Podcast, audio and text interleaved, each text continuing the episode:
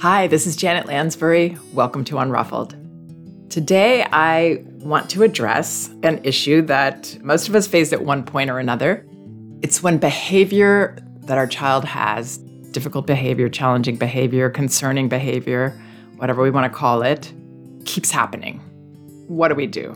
Maybe we've tried everything that we can think of to make it better, and it's still happening. Okay, so first I just want to talk about a couple of terms that I'm not a fan of because I don't believe that they're very helpful. One that we commonly hear is behavior is a reflection of an unmet need. While there may be some truth in that one, I find it very guilt-inducing, personally.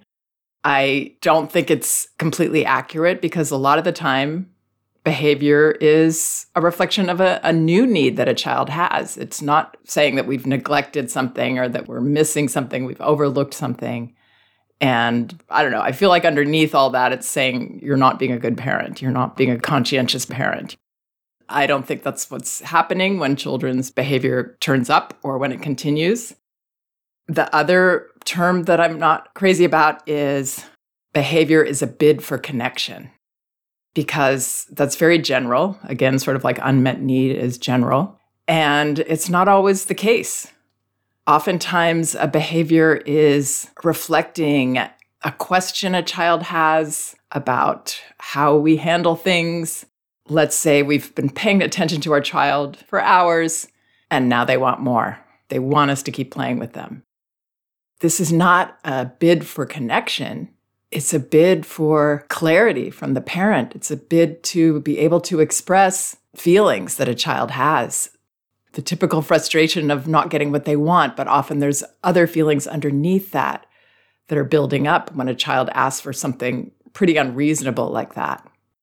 And the reason I bring these terms up is not because I think that you have any interest in what I feel about certain terms, but because they're confusing, and I don't think they're helpful. If when we finally say no to our child after we've been giving them attention, or we know that we've given them some attention that day and we just can't right now, and now they're saying, I need you to play with me, I need you to keep playing with me. If we're worried that that means that we need to give our child more connection, that's going to mislead us and make us feel guilty for having a reasonable boundary. And self-care. Children aren't inclined to welcome us to have any kind of self-care, just a moment to ourselves. We have to make that happen. They can't be the ones to do it. But if we're worried that every time they react or they act out in some way, throwing something because we've said no to them, and now we're feeling, oh no, they need more connection from me, that's not going to help us. It's going to make matters worse. For me, a helpful way to look at these behaviors continuing is to see them as, my child is stuck in this behavior. And oftentimes that means that we're stuck in a dynamic with them. So they're stuck. How can we help them get unstuck?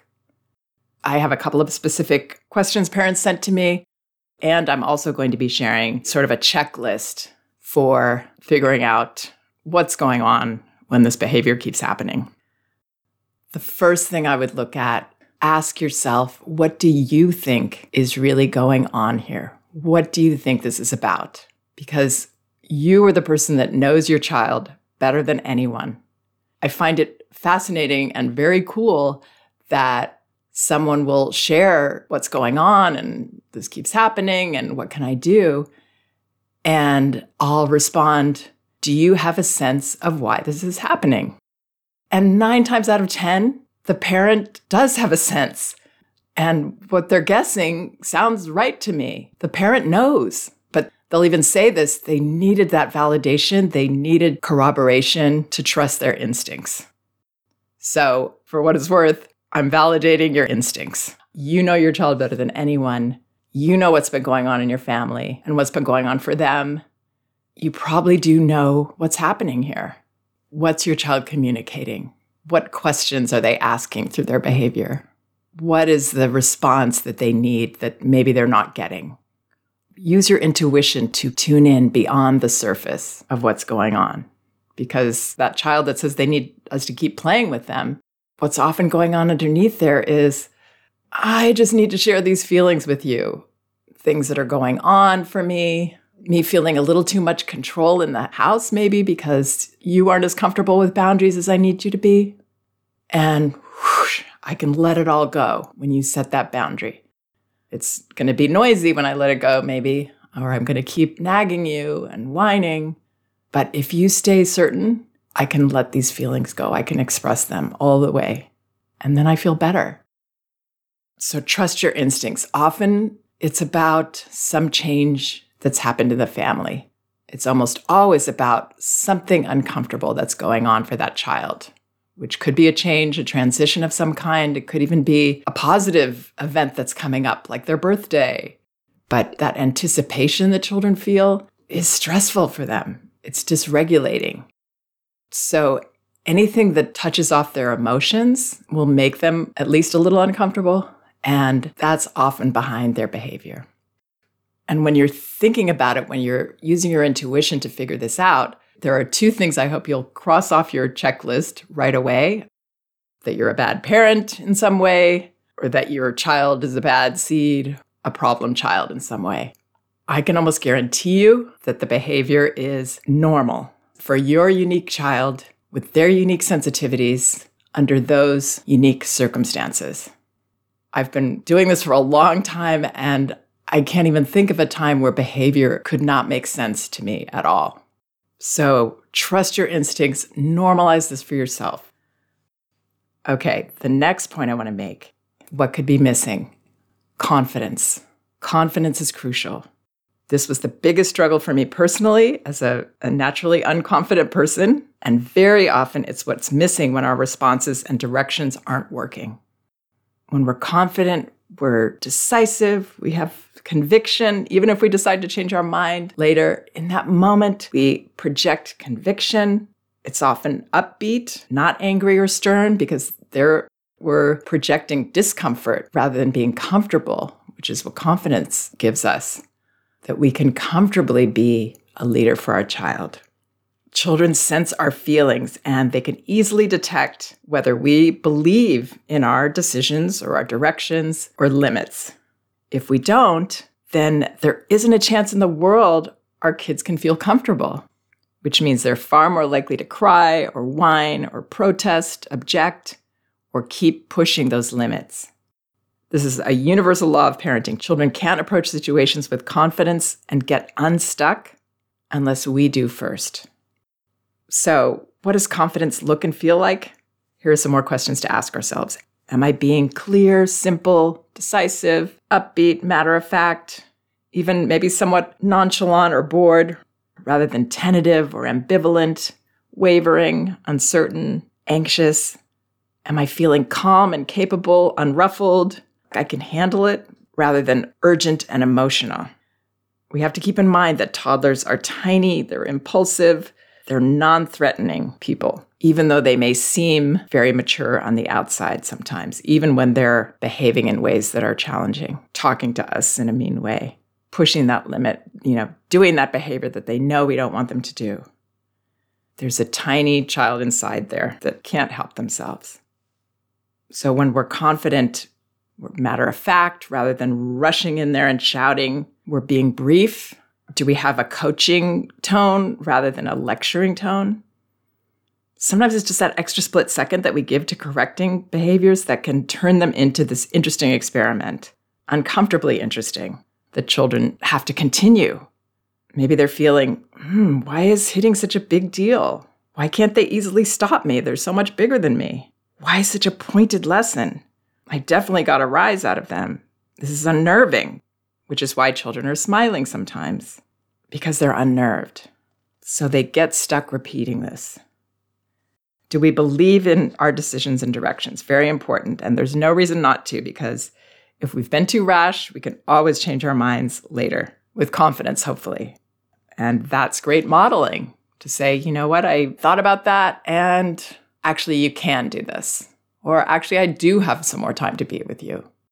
Not because we're afraid of our child's feelings about it, but because we have tuned into ourselves and realized, oh, actually, this is okay.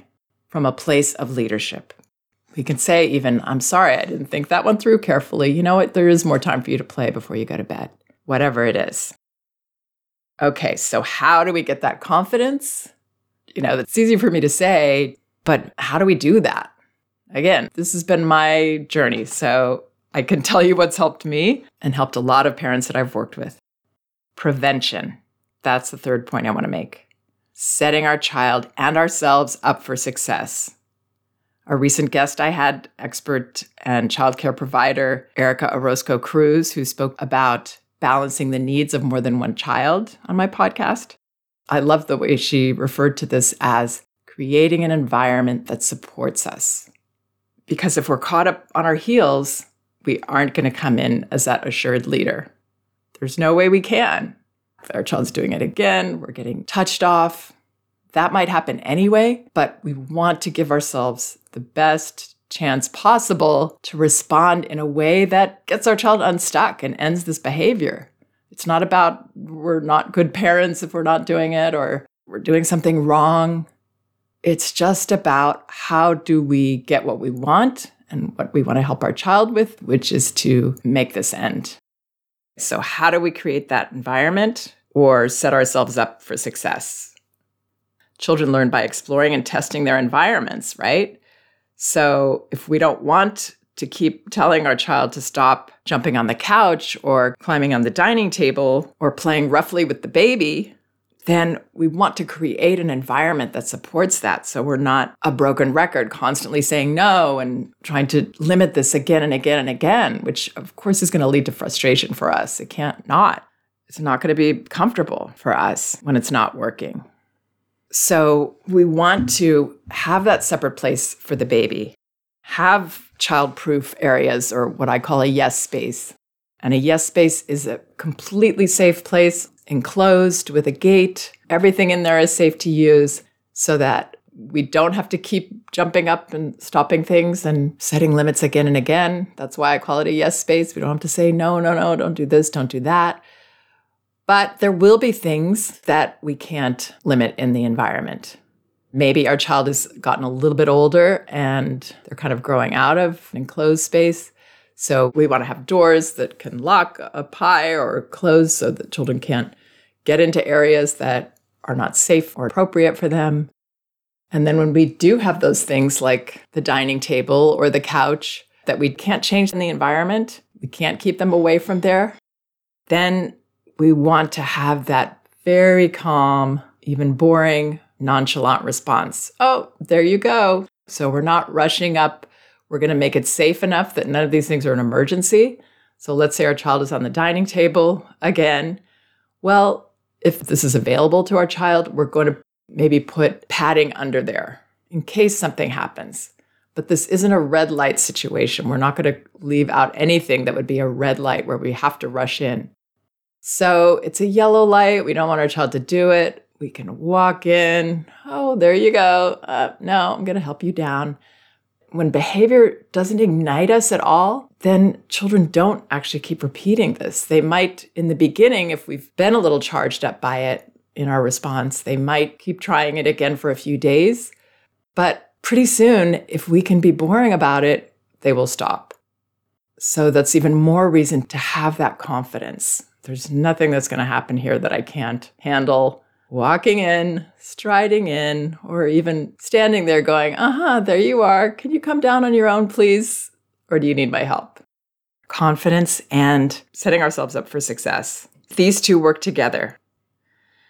Other ways to set ourselves up well is to have relatively peaceful, calm, routine days, predictable as possible, because predictable routines create comfort for children.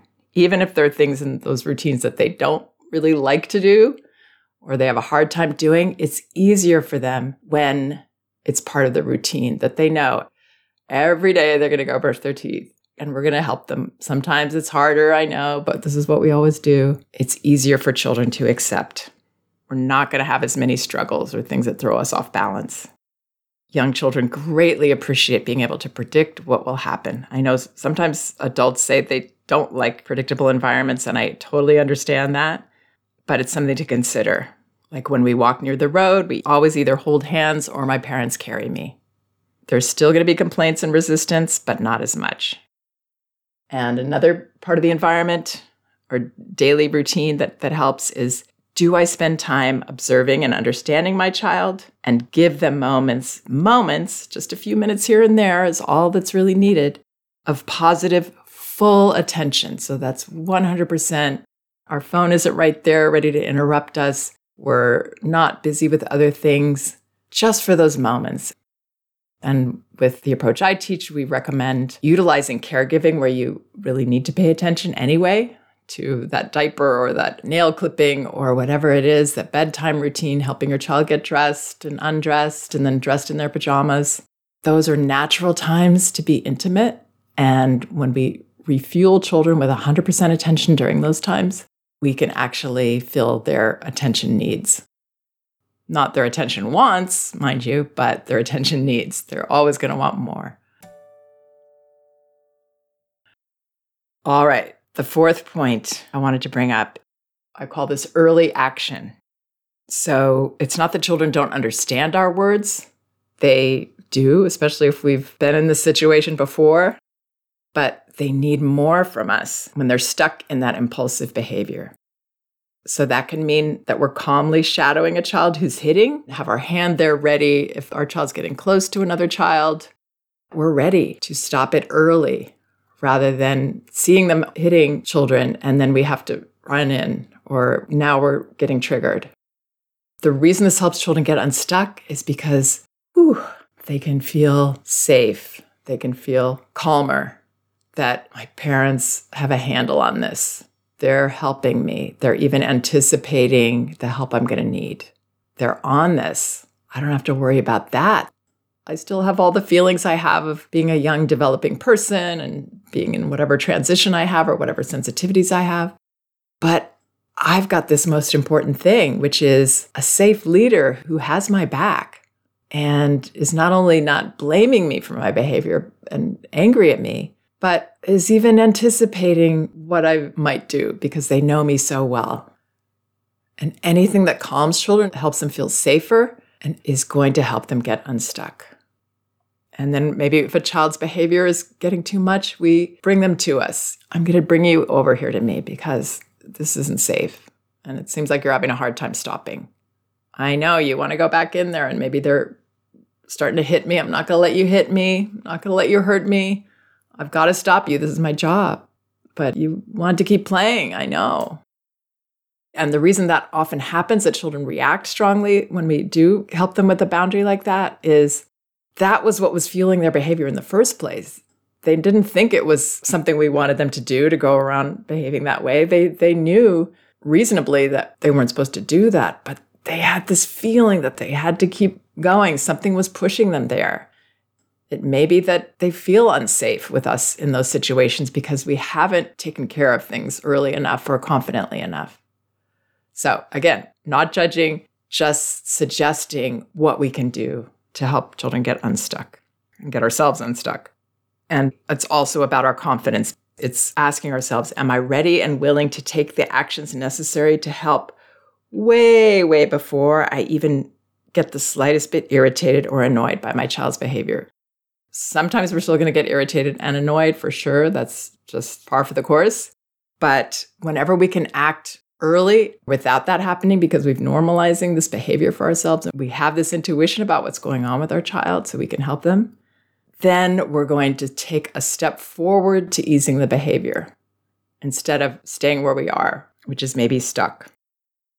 The next point is point 5, acceptance, which is rolling out the red carpet for feelings. Accepting and acknowledging, and really acknowledging, not just saying, oh, you're upset. You didn't want to do that. You didn't want to. I know, I saw that. Really trying to connect, even if it seems like a ridiculous point of view. That's what acknowledging is.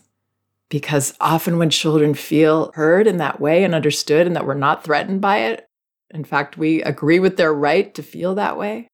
We may not agree with that feeling, but they get to feel that way. Then that feeling that may have been driving their behavior is heard, it's understood, They get to exhale it out of their bodies. It might take a little while, but they do it. All right, so here are a couple notes I just want to address from parents so I can help demonstrate how to apply these points I've just made to specific situations. Okay, a parent said to me on Instagram, she was at her wit's end, so I thought I'd reach out. My daughter is almost 2 and she's awesome, super curious, smart, adventurous, quite verbal. She has a baby brother.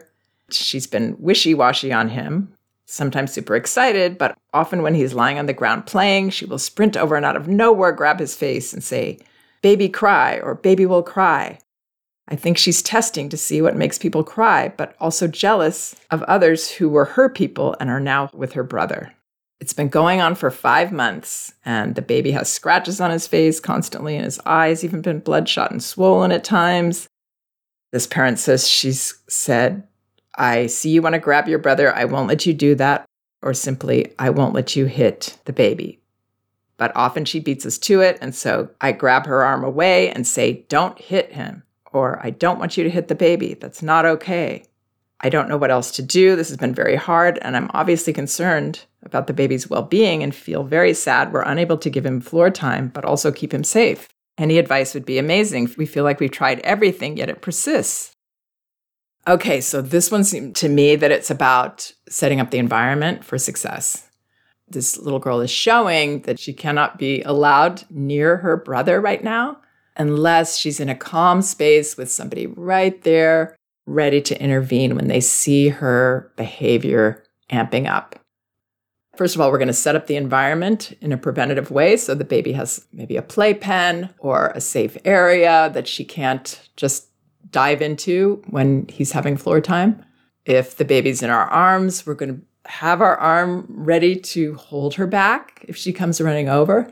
We're not going to overdo it, like this is an emergency, but we're ready. We're going to take early action, which is just to block her from coming in too quickly. My hand is out there. I see her coming towards him, let's say on the floor. This is if he's not in the playpen. "Oh, I see you're coming close. You want to see your brother right now, I guess." So my hand is there. She's coming up. "I'm going to hold you back a little because you're coming in really fast. I know you're excited about him, right? But we've got to keep you safe. We've got to keep the baby safe." So yeah, prevention in the environment that I would take care of, and then early action and confidence rather than letting her surprise us and then trying to just say, "Don't do that." And then she does it anyway, and now we're going to naturally lose our cool a little, and we're going to be angry. We don't want to let ourselves go there if we can help it. But while also encouraging her feelings, because this little girl has the usual, I'm sure, very mixed feelings.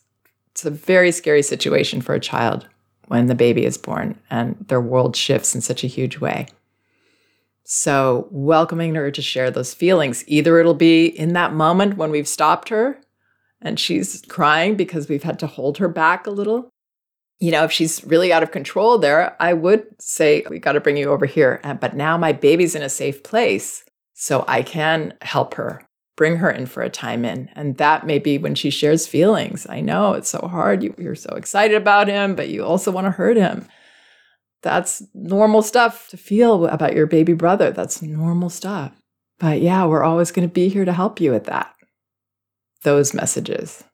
Not that you would always say all those words, but those are the messages we want to get across to her that will help her feel much less alone in these scary feelings that she has, that she's acting out on, and that should ease the issue. All right, this other one, it's a long note. I won't read the whole thing, but I'm wondering if you can speak to a situation I often experience with my 5-year-old daughter, which has many layers to it. The recurrent scenario is that my daughter has tantrums, meltdowns daily that come out of nowhere and are so big and explosive that it often disrupts the entire day for the whole family. A common way this happens is as follows. We, myself, my other daughter who's 2, are sitting at breakfast. Everything is fine. People are eating, and suddenly her affect shifts, and she says she has the grouchies. I've learned that there is no going back from this moment. It is the point of no return, and it is the first few seconds of the meltdown. There are no words, strategies, distractions, or skills that can avoid what happens next. She fills with rage. She screams and cries. She convulses and grunts and melts to the floor. I have to bring her to another room to protect my other daughter from the stressful scene. This transition always escalates the situation further. She will kick, hit, pull hair, throw things, and has even bitten me on occasion. I often take her to the bedroom and wait with her. Sometimes I wait in silence. Sometimes I try to comfort her. The fastest, quote, solution, which I never intend to use but ends up happening when I lose my temper, is that I will scream at her to stop. My lost temper shifts her mood from angry to sad, and from her sadness she cries and seeks comfort instead of trying to harm me. I hate this cycle and I feel so much shame. And then she talks about she has underlying anxiety whenever she's around now. She also describes her later as, a very capable girl who's taught herself songs on the piano by ear and things like that. So this sounds like a strong, talented girl, and children like that have strong emotions as well. Those two things go together. So it's like they're achieving on a very high scale, and then they have to go the other direction, releasing feelings. And I don't know what her feelings are about, but she's gotten stuck in a cycle where when she's expressing her feelings, she feels her parent get tense, get scared, and then act kind of, it sounds like a little bit fearfully in trying to help her with the feelings, because she said she's worried about her younger daughter witnessing this scene. And mostly younger siblings, they don't get distressed by their siblings' emotions, especially, I'm sure this child is well aware that her sibling has these feelings and acts this way sometimes when she's expressing them. What is more concerning for the younger child is the parent who is anxious and tense and angry about these feelings. So that would be more disconcerting than the siblings' feelings. Most children can relate to another child's meltdowns because they kind of know what that feels like. But from their leader, they need confidence. And that's what this little girl needs too, the 5-year-old, to know that, oh, the grouchies, oh, yikes, it doesn't feel good. She may have a full-on meltdown right there. I would normalize this for yourself and not try to do something. This parent says that she's tried all these things to make it stop and it doesn't stop. And that's right, because feelings have a life of their own. They have their own beginning, middle, and end. So I would say that what will really help this family get unstuck, at least with this short response that I can give right now, is welcoming those feelings, rolling out the red carpet for her to have the biggest meltdown. Even though she's 5 years old, even though we think she shouldn't be doing this at this point, she is. So these are her sensitivities. It's her feelings. They're not ours to decide if they're valid or not. She just needs to know that it's not going to scare everybody for her to feel this way, and that it's not something we need to try to fix or take care of. I mean, if she was in a public situation, I would try to get her away just for her own privacy reasons, but not with her sibling. Her sibling has seen it all from this sister, I'm sure. If the parent could see the feelings as positive and acceptable and just what this girl's doing right now, I think that will help them get unstuck. Right now, she's putting a lot of energy of her own into the feelings, which just kind of builds on them. As the mother said, taking her away makes it stronger. Well, that can be because she feels our uncomfortable energy, and that builds on hers. So just let her do it at the table or on the floor right there. I would just hear her and say, oh, you're really having a meltdown, or this is so tough, or say nothing. Just say the grouchies. Yeah, I know. Sometimes that happens with you. You get that. Not changing the family, not becoming this event that takes everyone's attention and emotion. It's just part of who she is right now. So having said all this, another thing to check, if our child's behavior is continuing, maybe they need an assessment of some kind. It never hurts to do that. And I've experienced that where a child I was working with, he would just come into the play space with other children and just start hitting. And he didn't seem dysregulated at all, but it turned out that he had some sensitivities and neurodivergence. It was a lot for him to be with those other children. And then the behavior made a lot of sense because it wasn't going away. And we realized that was just his discomfort with a group of children in that setting. It was just a little intense for him. So the more we know, the more aware we are of what's going on with our child, the more confident we can be in helping them get unstuck. I hope some of this helps. And by the way, if my podcasts are helpful to you, you can help the podcast continue by giving it a positive review on iTunes. I'm so grateful to all of you for listening. And both of my books are available in paperback at Amazon, No Bad Kids, Toddler Discipline Without Shame, and Elevating Childcare, A Guide to Respectful Parenting. You can also get them in ebook at Amazon, Apple, Google Play, or Barnes & Noble, and in audio at audible.com. As a matter of fact, you can get a free audio copy of either book at Audible by following the link in the liner notes of this podcast.